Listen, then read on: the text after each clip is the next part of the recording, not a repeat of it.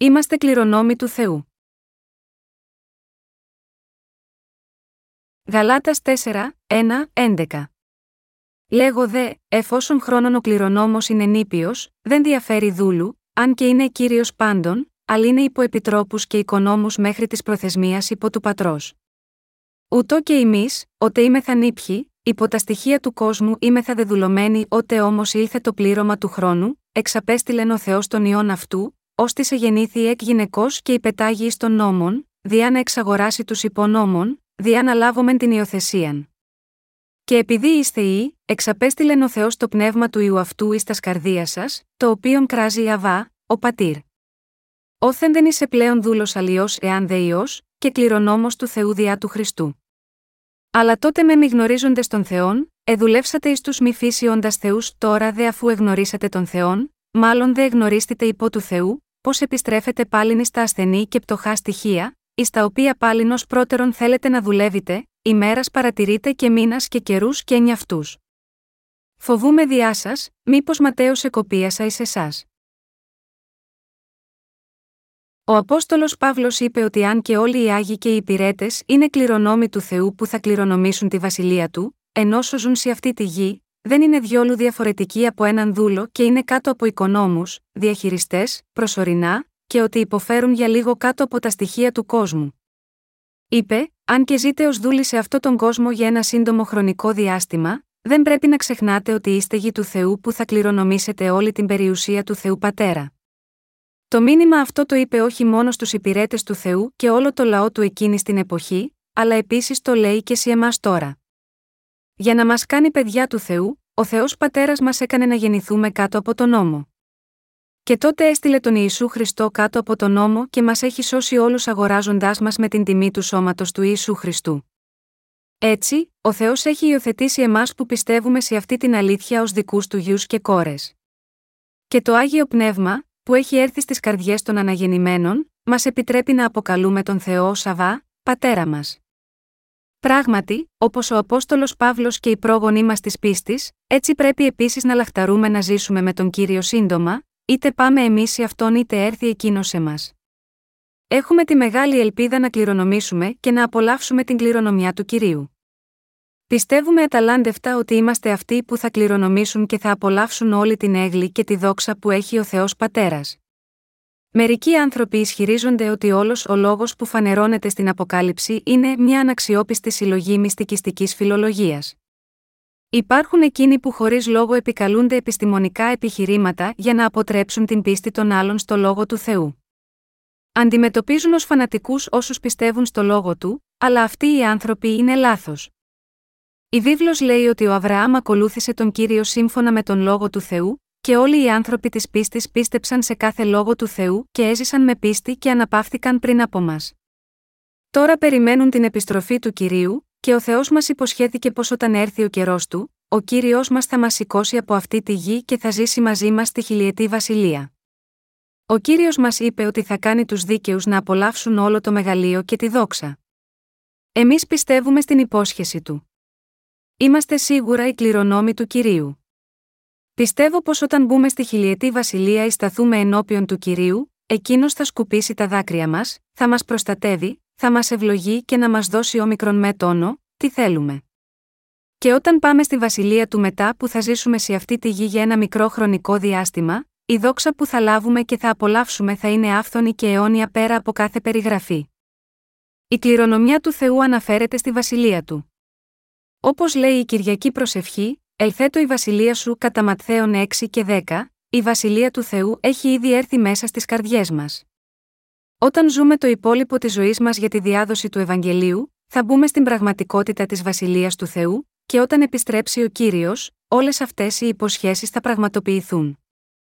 Πότε, λοιπόν, θα επιστρέψει ο κύριος μας, πότε θα εκπληρωθεί αυτή η υπόσχεση της επιστροφής του κυρίου, δεν γνωρίζουμε πότε ακριβώς θα είναι. Ωστόσο, αυτό που είναι σαφές, είναι ότι θα έρθει και πάλι σίγουρα στο εγγύς μέλλον. Πιστεύουμε σε αυτό. Είμαστε απόλυτα πεπισμένοι ότι σίγουρα θα έρθει να πάρει όλους τους ανθρώπους του Θεού για να ζήσουν στη βασιλεία του κυρίου. Όπως ένα ποτάμι χύνεται στη θάλασσα, με το φυσικό πέρασμα του χρόνου πλησιάζουμε στην ημέρα που θα κληρονομήσουμε τη βασιλεία του Θεού. Σύντομα θα έρθει η ώρα για εσάς και για μένα, να κληρονομήσουμε τη βασιλεία του Θεού ως κατοχή μας. Κάθε ώρα που περνάει, ακόμα και αν το ρολόι έχει σταματήσει, ο χρόνος συνεχίζει να πετάει χωρίς αναβολή. Είτε ζούμε για μια ημέρα ή δύο, το ρολόι συνεχίζει να κτυπάει αδιάφορο τι κάνουμε. Ακόμα και σε αυτή την ώρα, ενώ εμείς λατρεύουμε, ο χρόνος περνάει. Όταν έχουμε δείπνο, όταν υπηρετούμε το Ευαγγέλιο του Ήδατος και του Πνεύματος ή προσευχόμαστε, όταν παίζουμε ποδόσφαιρο, όταν έχουμε αρνητικές ή θετικές σκέψεις, το ρολόι εξακολουθεί να χτυπάει. Με το κύλισμα του χρόνου, η μέρα της υπόσχεσης θα έρθει και εμείς σίγουρα θα κληρονομήσουμε τη βασιλεία του Θεού. Εμείς θα κληρονομήσουμε τη βασιλεία του Θεού ανυπερθέτως. Πιστεύουμε ότι θα κληρονομήσουμε όλη την έγκλη και τη δόξα του Θεού για να ζούμε με τον τριαδικό Θεό μας, τον Πατέρα, τον Ιησού Χριστό και το Άγιο Πνεύμα. Αυτό λέει ο Απόστολος Παύλος εδώ. Ο Παύλος αναφέρεται συχνά στην πίστη, ελπίδα και αγάπη ως τις τρεις αρετές που οι Άγιοι πρέπει να φιλοξενούν στις καρδιές τους. Στην παρούσα ζωή, επίσης, πρέπει να υπάρχει πίστη, ελπίδα και αγάπη, και από αυτά, η ελπίδα ότι η βασιλεία του Θεού θα εκπληρωθεί σε μας τον κατάλληλο χρόνο, μας κάνει να επιμείνουμε με υπομονή μέσα σε όλες τις δυσκολίες μας και να τρέξουμε τον αγώνα της πίστης μέχρι τη γραμμή του τερματισμού. Συγχριστιανοί μου, υπήρξαν φορές που και εγώ, ήμουν γεμάτος νεανική ενέργεια, αλλά ο χρόνος έχει ήδη περάσει τόσο πολύ, που τώρα πλησιάζουν τα γυρατιά μου. Δεν μπορώ να κρατήσω πίσω το χρόνο, όσο σκληρά και αν προσπαθήσω. Όταν ήμουν νέος, ο χρόνος δεν περνούσε αρκετά γρήγορα, αλλά από ένα σημείο στη ζωή μου, το ρολόι άρχισε να τρέχει πολύ γρήγορα. Οι νεαροί άνδρες στην Κορέα πρέπει να καταταγούν στο στρατό σε ηλικία 20 ετών. Κάθε ένας από αυτούς λαμβάνει μια ειδοποίηση για να περάσει από μια φυσική εξέταση για να ενταχθεί στη στρατιωτική θητεία, και ο χρόνος κυλά από τότε. Πριν από αυτό το σημείο, ο χρόνος είχε περάσει πάρα πολύ αργά για μένα, αλλά από εκεί και πέρα, το κύλισμα του χρόνου είναι τόσο γρήγορο, ώστε τα 30, 40 και 50 χρόνια μου ήρθαν σαν υπτάμενο βέλος. Συνήθιζα να αναρωτιέμαι, πότε θα φτάσω στα 60, αλλά ήδη έχω περάσει τα 50 και τώρα κοιτάζω στα 60. Αν και η καρδιά μου είναι ακόμα νέα, ο χρόνος έχει περάσει πάνω από το σώμα μου και δείχνει ότι είμαι πάνω από τα 50. Τώρα, όταν περάσει λίγος ακόμα χρόνος, δεν θα βρίσκομαι απέναντι στο ποτάμι του θανάτου. Ποιος είναι στην άλλη πλευρά του ποταμού, όταν τον διασχίζουμε, ο κύριος μας μας περιμένει εκεί. Πού είναι ο τόπος όπου ο κύριος θα στείλει τους αγγέλους για να μας υποδεχτούν, είναι το σημείο όπου βρίσκεται ο κύριος μας, το πιο όμορφο μέρος που ονομάζεται ουρανός. Είναι καλύτερος από τους καλύτερους τόπους, αφού είναι εκεί ο κύριος μας και μας περιμένει το πιο υπέροχο περιβάλλον. Όταν περάσει αρκετός χρόνος, η βασιλεία του Θεού θα είναι δική μας. Για αυτή την ελπίδα ζούμε. Ο χρόνος κυλάει τόσο γρήγορα που το εφετινό έτος έχει ήδη τελειώσει. Τώρα, όταν περάσουν μερικά χρόνια, η βασιλεία του Θεού θα είναι δική μας. Είμαστε τόσο τυχεροί που ζούμε σε αυτούς τους έσχατους καιρούς. Είμαι τόσο χαρούμενος που είμαι ένας από τους τελευταίους δρομή του αγώνα του Ευαγγελίου. Ο ουρανός είναι δικός σας και δικός μου. Γι' αυτό και είμαστε τόσο χαρούμενοι. Είμαστε πραγματικά ευτυχείς αφού έχουμε λάβει την άφεση των αμαρτιών μας, και έχουμε επίσης λάβει το δώρο του ουρανού για να απολαύσουμε το μεγαλείο και τη δόξα. Η χαρά μας είναι πέρα από κάθε περιγραφή, γιατί με το κύλισμα του χρόνου, κάθε λαμπρότητα, η δόξα, η αιώνια ζωή και όλες οι ευλογίες θα είναι δικές σας και δικές μου. Όλες οι υποσχέσεις του Θεού, σίγουρα θα πραγματοποιηθούν με το κύλισμα του χρόνου. Ωστόσο, ενώ είμαστε σε αυτή τη γη, είμαστε υποχρεωμένοι να συνεχίσουμε το έργο του κυρίου, να μελετούμε επιμελώς, να δημοσιεύουμε και να μοιράζουμε τα βιβλία μας για το Ευαγγέλιο και τα βιβλία μας οικοδομής. Πρόσφατα δόθηκε στη δημοσιότητα ο πρώτος τόμος της σειράς για το Ευαγγέλιο του Ματθαίου, και ο δεύτερος τόμος θα ακολουθήσει σύντομα, καθώς μεταφράζεται τώρα. Ένα άλλο βιβλίο σχετικά με την πρώτη επιστολή του Ιωάννη βρίσκεται επίσης στο τυπογραφείο. Έχετε διαβάσει τον πρώτο τόμο της σειράς του Ματθαίου, δεν είναι υπερβολή να πούμε ότι είμαστε τώρα πλημμυρισμένοι με βιβλία. Πριν, ήμουν πολύ χαρούμενος όταν ένα μόνο βιβλίο δόθηκε στη δημοσιότητα, αλλά σήμερα μέχρι 7, 8 βιβλία δημοσιεύονται σε μια εβδομάδα.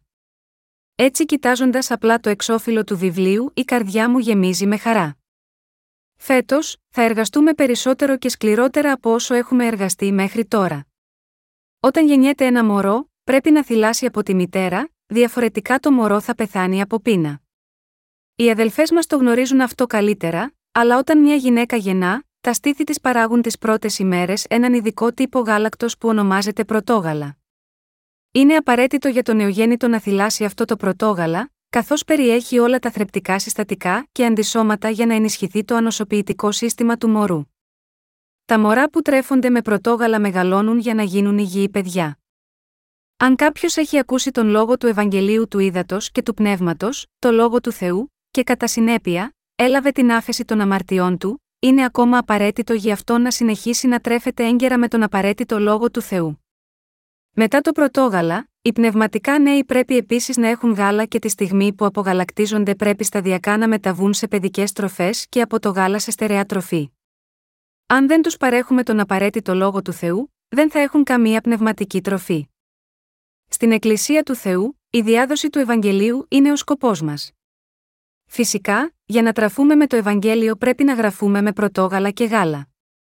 Επιπλέον, καθώς τρεφόμαστε με ισορροπημένη διατροφή, μπορούμε όλοι να αναπτυχθούμε υγιείς.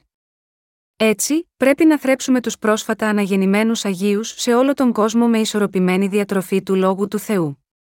Μετά το κήρυγμα του Ευαγγελίου του Ήδατος και του Πνεύματος, που είναι παρόμοιο με το πρωτόγαλα για τον πρόσφατα αναγεννημένο, πρέπει να συνεχίσουμε να τους θρέφουμε με πνευματικό ψωμί, μεταφράζοντας και δημοσιεύοντας τα βιβλία μας για τον Ματθαίο, την Α επιστολή του Ιωάννη και την επιστολή προς Γαλάτας, καθώς και την παλαιά διαθήκη. Μόνο τότε μπορούν να αναπτυχθούν. Όταν διαβάζω τις μαρτυρίες που μας έστειλαν με email, μπορώ να δω αν το πρόσωπο αυτό θα συνεχίσει να διαβάζει τα βιβλία μας ή όχι. Γνωρίζουμε ότι από τους σημερινούς επισκέπτες στην ιστοσελίδα μας, υπάρχουν περισσότεροι επισκέπτες επανάληψης από τους επισκέπτες για πρώτη φορά. Όσοι έχουν επισκεφθεί την ιστοσελίδα μας μια φορά, συνεχίζουν να έρχονται στην ιστοσελίδα μας για να ζητήσουν νέα βιβλία σε έντυπη μορφή ή να κατεβάσουν αντίγραφά τους ως ηλεκτρονικά βιβλία. Γι' αυτό είμαι πεπισμένος ότι πρέπει να συνεχίσουμε να δημοσιεύουμε και να μοιράζουμε περισσότερα βιβλία. Η καρδιά μου λαχταρά γι' αυτό, αλλά το πρόβλημά μου είναι η έλλειψη ενέργειας. Πρέπει να εργαζόμαστε περισσότερο, αλλά δεν έχουμε τη δύναμη. Ακόμα και έτσι, όμως, εμείς θα συνεχίσουμε την εκδοτική διακονία μας. Όταν οι σειρές για το Ευαγγέλιο του Ματθαίου, την πρώτη και δεύτερη επιστολές του Ιωάννη και τη Γένεση, δημοσιευθούν μία προς μία, πολλές ψυχές θα δουν την πίστη τους να αυξάνεται, καθώς θα τροφοδοτούνται με τον απαραίτητο λόγο στην κατάλληλη στιγμή, και θα τραφούν μέσω αυτών των βιβλίων. Όταν λάβατε αρχικά την άφεση των αμαρτιών σας, δεν είχατε επίσης επίγουσα ανάγκη για τον λόγο, αφού λάβατε την άφεση των αμαρτιών σας, έπρεπε να συνεχίσετε να ακούσετε το Ευαγγέλιο του Ήδατος και του Πνεύματος. Πόσα πρέπει να ακούσετε από τον απαραίτητο λόγο του Θεού σε πολλά θέματα για να ξεκολλήσουν οι λανθασμένες σκέψεις σας, καθώς συνεχίζετε να ακούτε τον λόγο του Θεού, η σκουριά στις καρδιές σας είχε αφαιρεθεί, για να καταλάβετε τον λόγο της αλήθειας, και τώρα είστε ολόψυχα ενωμένοι με τον κύριο τόσο καλά. Είναι γραμμένο, εάν δε ιός, και κληρονόμος του Θεού διά του Χριστού. Γαλάτας 4, 7 Συγχριστιανοί μου, είναι οι σαρκικοί γονείς σας πλούσιοι για να σας αφήσουν μια περιουσία ως κληρονομιά, λέγεται πως όταν οι γονείς είναι πλούσιοι, τα παιδιά τους περιμένουν ανυπόμονα για να πεθάνουν, καθώς σκέφτονται, όσο περνάει ο καιρός, όσα έχουν οι γονείς μου θα είναι όλα δικά μου. Έτσι, πιθανότατα να υπάρχουν πολλοί άνθρωποι που κρυφά επιθυμούν για το θάνατό τους, όταν οι γονείς τους θα είναι ηλικιωμένοι και άρρωστοι. Έχετε μεταβιβάσει κάτι πολύ πολύτιμο στα παιδιά σας. Επιτέλους, δεν μπορείτε να μεταβιβάσετε την πίστη σας σε αυτά, αν ναι, τότε έχετε δωρήσει κάτι ανεκτήμητο στα παιδιά σας. Δεν υπάρχει τίποτε πιο πολύτιμο από αυτό.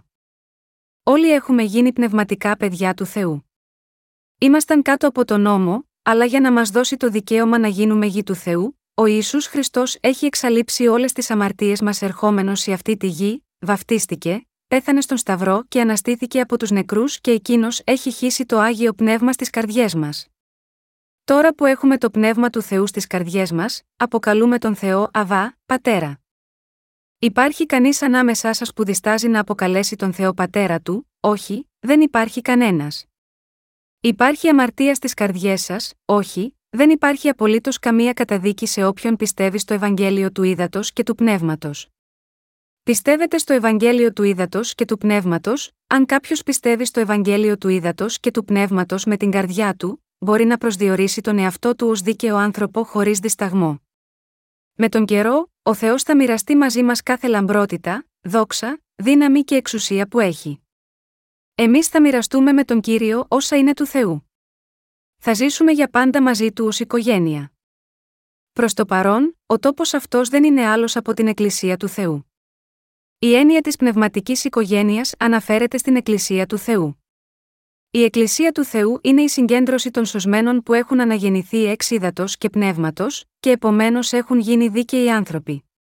Θα κληρονομήσουν σίγουρα την βασιλεία του Θεού. Πρόκειται για εκείνους που αναγεννήθηκαν εξ ύδατο και πνεύματος, που είναι άνθρωποι του Θεού, μια οικογένεια και μέλη της Εκκλησίας του Θεού. Θα πρέπει πάντα να βρισκόμαστε στην Εκκλησία του Θεού, πιστεύοντας ότι θα λάβουμε και θα απολαύσουμε τη δύναμη, το μεγαλείο και τη δόξα που ο Θεός έχει. Αν και μερικές φορές είμαστε διωγμένοι και περιφρονημένοι από τους ανθρώπους του κόσμου, και εμείς εργαζόμαστε σκληρά για να υπηρετήσουμε το Ευαγγέλιο ενώ είμαστε σε αυτή τη γη, μπορούμε να εξακολουθούμε να ζούμε με πίστη, χωρίς να χάσουμε τις καρδιές μας με τα πράγματα αυτής της γης, γιατί είμαστε κληρονόμοι της Βασιλείας του Θεού. Η καρδιά μου έχει την ακλόνητη πίστη ότι όποτε έχω κάνει τα καθήκοντά μου, θα πάω και θα σταθώ στην παρουσία του κυρίου. Έχω κατανοήσει πλήρως αυτό που ήταν στο μυαλό του Αποστόλου Παύλου, όταν εργάστηκε ακούραστα για το Ευαγγέλιο, λέγοντας: Τον αγώνα των καλών ηγονίστην, των δρόμων ετελείωσα, την πίστην διετήρησα του λυπουμένη εις εμέω της δικαιοσύνης Στέφανος, Β. Τιμόθεων 4, 7, 8. Πριν ο Απόστολος Παύλος αναγεννηθεί με την πίστη στο Ευαγγέλιο του Ήδατος και του Πνεύματος, δεν ήταν διαφορετικός από έναν υπηρέτη του κόσμου. Γι' αυτό ομολόγησε ότι ήταν κάτω από παιδαγωγούς και οικονόμους, μέχρι την ώρα που ορίστηκε από τον πατέρα. Και, επίσης, υπήρξε μια στιγμή που είχε τη στοιχειώδη γνώση αυτού του κόσμου. Η στοιχειώδης γνώση αναφέρεται εδώ στην κοσμική γνώση.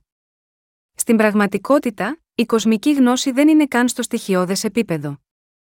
Όταν εξετάζουμε όλες τις διανοητικές δραστηριότητες του κόσμου, μπορούμε να δούμε ότι πράγματι δεν έχουν μεγάλη αξία. Έχοντας μεγάλη κοσμική γνώση δεν είναι κάτι για το οποίο μπορείς να καυχηθείς. Ο Θεός μας έκανε να ζούμε κάτω από αυτές τις στοιχειώδεις γνώσεις για ένα μικρό χρονικό διάστημα, έτσι ώστε να μπορέσουμε να συναντήσουμε τον κύριο με τον λόγο της αλήθειας. Είμαστε κληρονόμοι του Θεού. Αυτό σημαίνει ότι μαζί με τον Θεό, θα απολαμβάνουμε για πάντα μεγαλείο, δόξα, εξουσία, δύναμη και την ομορφιά που εκείνος έχει στη βασιλεία του. Ειλικρινά, μερικές φορές αναρωτιέμαι αν δεν θα ήταν βαρετό να ζούμε έτσι. Το κάθε τι γίνεται κουραστικό μετά από λίγο. Παίζοντας ένα αγαπημένο σπορ, όπως η επιτραπέζια αντισφαίριση, ping-pong, ή ποδόσφαιρο, μπορεί να είναι διασκεδαστικό στην αρχή, αλλά γίνεται βαρετό αν κάποιος ήθελε να συνεχίσει να παίζει για μια ολόκληρη μέρα. Δύο-τρεις ώρες το παιχνίδι μπορεί να είναι διασκεδαστικές, αλλά δεν θα το βαρεθούμε, αν έπρεπε να τρέχουμε γύρω-γύρω ολόκληρη την ημέρα, στις αρκικέ σκέψεις σας, μήπως τυχόν σκέφτεστε επίσης, ότι θα ήταν αφόρητα βαρετό να ζείτε για πάντα, όταν η ζωή μόνο για 70 ή 80 χρόνια σε αυτή τη γη είναι ήδη αρκετά κουραστική. Η βίβλος λέει ότι θα απολαύσουμε μεγαλείο και δόξα στη Βασιλεία του Θεού. Και εκεί, κατά μήκος του ποταμού της ζωής, οι καρποί θα παράγονται στην κατάλληλη εποχή. Δεν υπάρχει καμία ανησυχία, αλλά μόνο χαρά στον ουρανό. Έτσι, είμαι χαρούμενος πέρα από τις λέξεις. Επειδή ο Θεός είπε ότι δεν θα υπάρχει τέλος στη χαρά, τις ευλογίες και τη ζωή μας, και ότι δεν θα υπάρξει καθόλου σκοτάδι στη βασιλεία του, πόσο υπέροχη είναι η κληρονομιά μας. Θα μπούμε στον κήπο ξεχυλίζοντας από χαρά ακριβώς όπως ο κύριος υποσχέθηκε στον ένα από τους ληστές που σταυρώθηκε μαζί του: Σήμερα θα είσαι μαζί μου στον παράδεισο. Πράγματι, πιστεύουμε πως όταν ζούμε με πίστη περιμένοντας τη βασιλεία του Θεού, ο κύριος θα επιστρέψει στο δικό του χρόνο και θα μας δώσει την κληρονομιά μας, και κάθε λόγος που αναφέρεται στις προφητείες της Αποκάλυψης θα εκπληρωθεί για μας. Αν και πολλοί τάραξαν τους ανθρώπους ορίζοντας μερικές συγκεκριμένες ημερομηνίες και ισχυριζόμενοι ψευδό ότι ο κύριος θα επιστρέψει εκείνες τις ημέρες, και έκαναν διάφορους ισχυρισμούς ότι ο κόσμος θα αλλάξει το 2000, όλες οι αξιώσεις τους ήταν άχρηστες. Έτσι τώρα οι άνθρωποι έχουν αρχίσει στις καρδιές τους να αρνούνται την δεύτερη έλευση του κυρίου.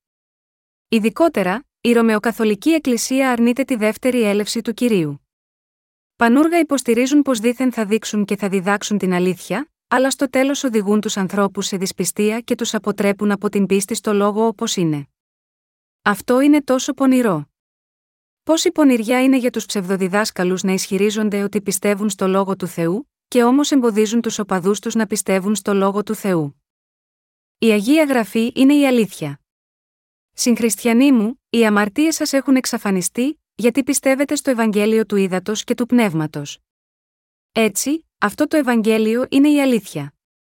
Θα εκπληρωθεί ο λόγος του Θεού της προφητείας επακριβώς και συνεπώς, ή όχι, θα εκπληρωθεί οπωσδήποτε. Με τον καιρό, θα κληρονομήσουμε τη βασιλεία των ουρανών. Εμείς θα κληρονομήσουμε όλη την έγκλη, τη δόξα και τη ζωή που έχει ο Θεός Πατέρας. Θα τα κληρονομήσουμε μόνο για να τα αποθηκεύσουμε, όχι. Η βίβλος λέει ότι θα τα απολαύσουμε. Είναι τόση χαρά, αφού είναι εγγυημένο ότι θα απολαύσουμε για πάντα αυτές τις πολύτιμες ευλογίες. Η θεόδοτη κληρονομιά είναι πράγματι θαυμάσια.